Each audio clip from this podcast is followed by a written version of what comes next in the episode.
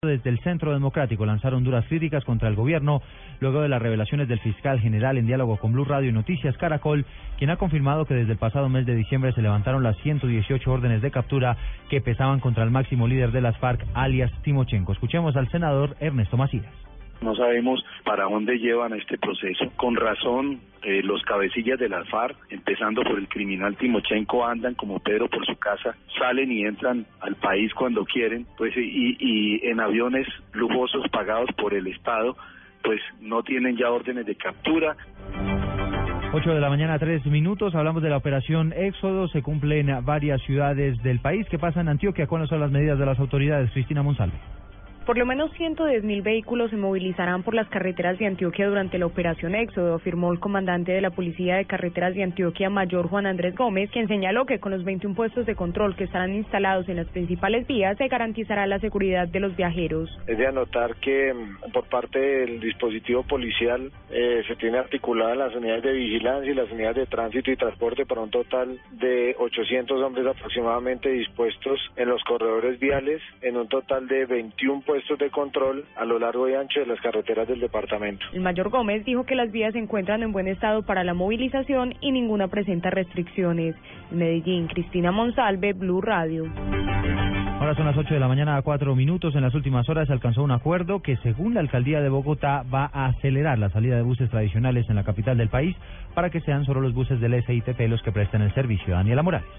Javier Jaramillo, superintendente de Puertos y Transporte, anunció que ya está aprobado el plan de salvamento para Cobús. Esto permitirá la implementación del sistema integrado de transporte público y la salida de por lo menos 2.000 buses tradicionales que estaban todavía puestos a disposición de la ciudadanía en Bogotá. Es el esfuerzo de un trabajo conjunto con Transmilenio, el cual permitirá la consolidación del SITP en la ciudad.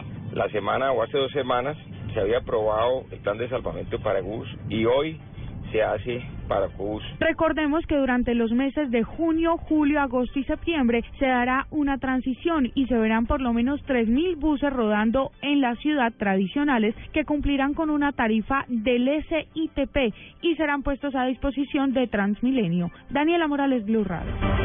Daniela, gracias. Vamos ahora al municipio de Río Sucio, en Caldas. Avanzan las labores de rescate de los cuerpos de los trabajadores que murieron en la mina de oro. Han rescatado hasta el momento cinco cuerpos, pero hay noticias, José Fernando Berrío.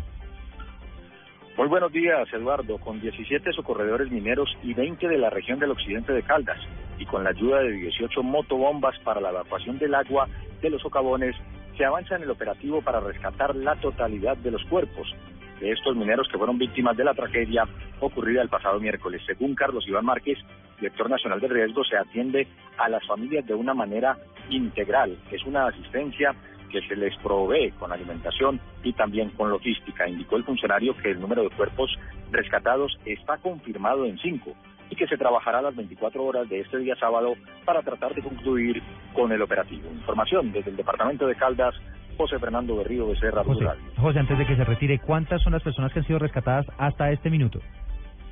Hasta este minuto son cinco de 15 cuerpos que se ha estimado desde un principio quedaron allí atrapados en la mina. Perfecto, José Fernando. Estaremos muy pendientes, por supuesto, de las labores de rescate que avanzan allí en este punto del departamento de Caldas. Vamos a hablar de información internacional, porque atención, los Estados Unidos está reportando la muerte de uno de los máximos líderes de ISIS en medio de operativos antiterroristas en Siria. La noticia con Jorge Morales. Fuerzas especiales estadounidenses dieron de baja a un líder de alto rango de Estado Islámico. Según comunicación de la Casa Blanca, personal militar estadounidense con base en Irak realizó una operación en Al-Amar, al este de Siria, en la que murió un alto mando de la organización Estado Islámico, llamado Abu Sayyaf, tras resistirse a las tropas norteamericanas. De igual forma, una mujer yizadí que se encontraba esclavizada fue liberada y la esposa de este último capturada. Jorge Eduardo Morales, Blue Radio. Gracias. Hablamos de información deportiva después de la eliminación de la Liga de Campeones eh, del Real Madrid. Hoy habló el técnico Carlo Ancelotti sobre el futuro. No dijo mucho, ¿no, don Pablo Ríos? Ante tanta especulación sobre su futuro, el técnico del Real Madrid, Carlo Ancelotti, se mostró reacio a hablar del tema y aseguró que está enfocado en lo que resta de liga, que son el encuentro de mañana contra el Español y la última fecha contra Getafe. Además, el italiano manifestó el respaldo a su plantilla tras la eliminación de la Liga de Campeones. Estoy orgulloso de esta plantilla, creo que lo hemos dado todo. Eh, después la evaluación final la vamos a hacer al final de temporada. Todavía la temporada no ha terminado, todavía estamos peleando por la liga. Eh, Asimismo, aseguró que no le molestaría que la dirigencia del club hablara con otros entrenadores estando él aún en el cargo. No, a mí no me molesta, me molestaría si mañana no va a salir un buen partido, si el equipo no está bien concentrado. El partido del Real Madrid contra el Español será mañana a las 12 del mediodía, hora de Colombia. Pablo Ríos González, Blue Radio. Noticias contra reloj en Blue Radio. Ahora, ahora son las 8 de la mañana, 8 minutos. Noticia en desarrollo. El alcalde de Firavitoa, en Boyacá, dijo que no hay reporte de ningún daño ni víctima tras el sismo de 4.4 grados de magnitud que sacudió esta población esta madrugada. También hubo otro sismo a las 6 de la mañana de 3.9 grados con epicentro en la ciudad de Paipa. Tampoco hay reporte de daños ni víctimas.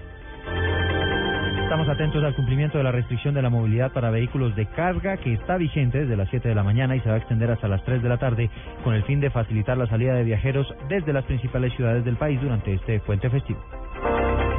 Y las cifras son las cuatro personas, entre ellas tres jueces de Egipto, que murieron hoy en un ataque de hombres armados contra un bus en el que viajaban en la ciudad de Al-Arish, al norte del Sinaí egipcio.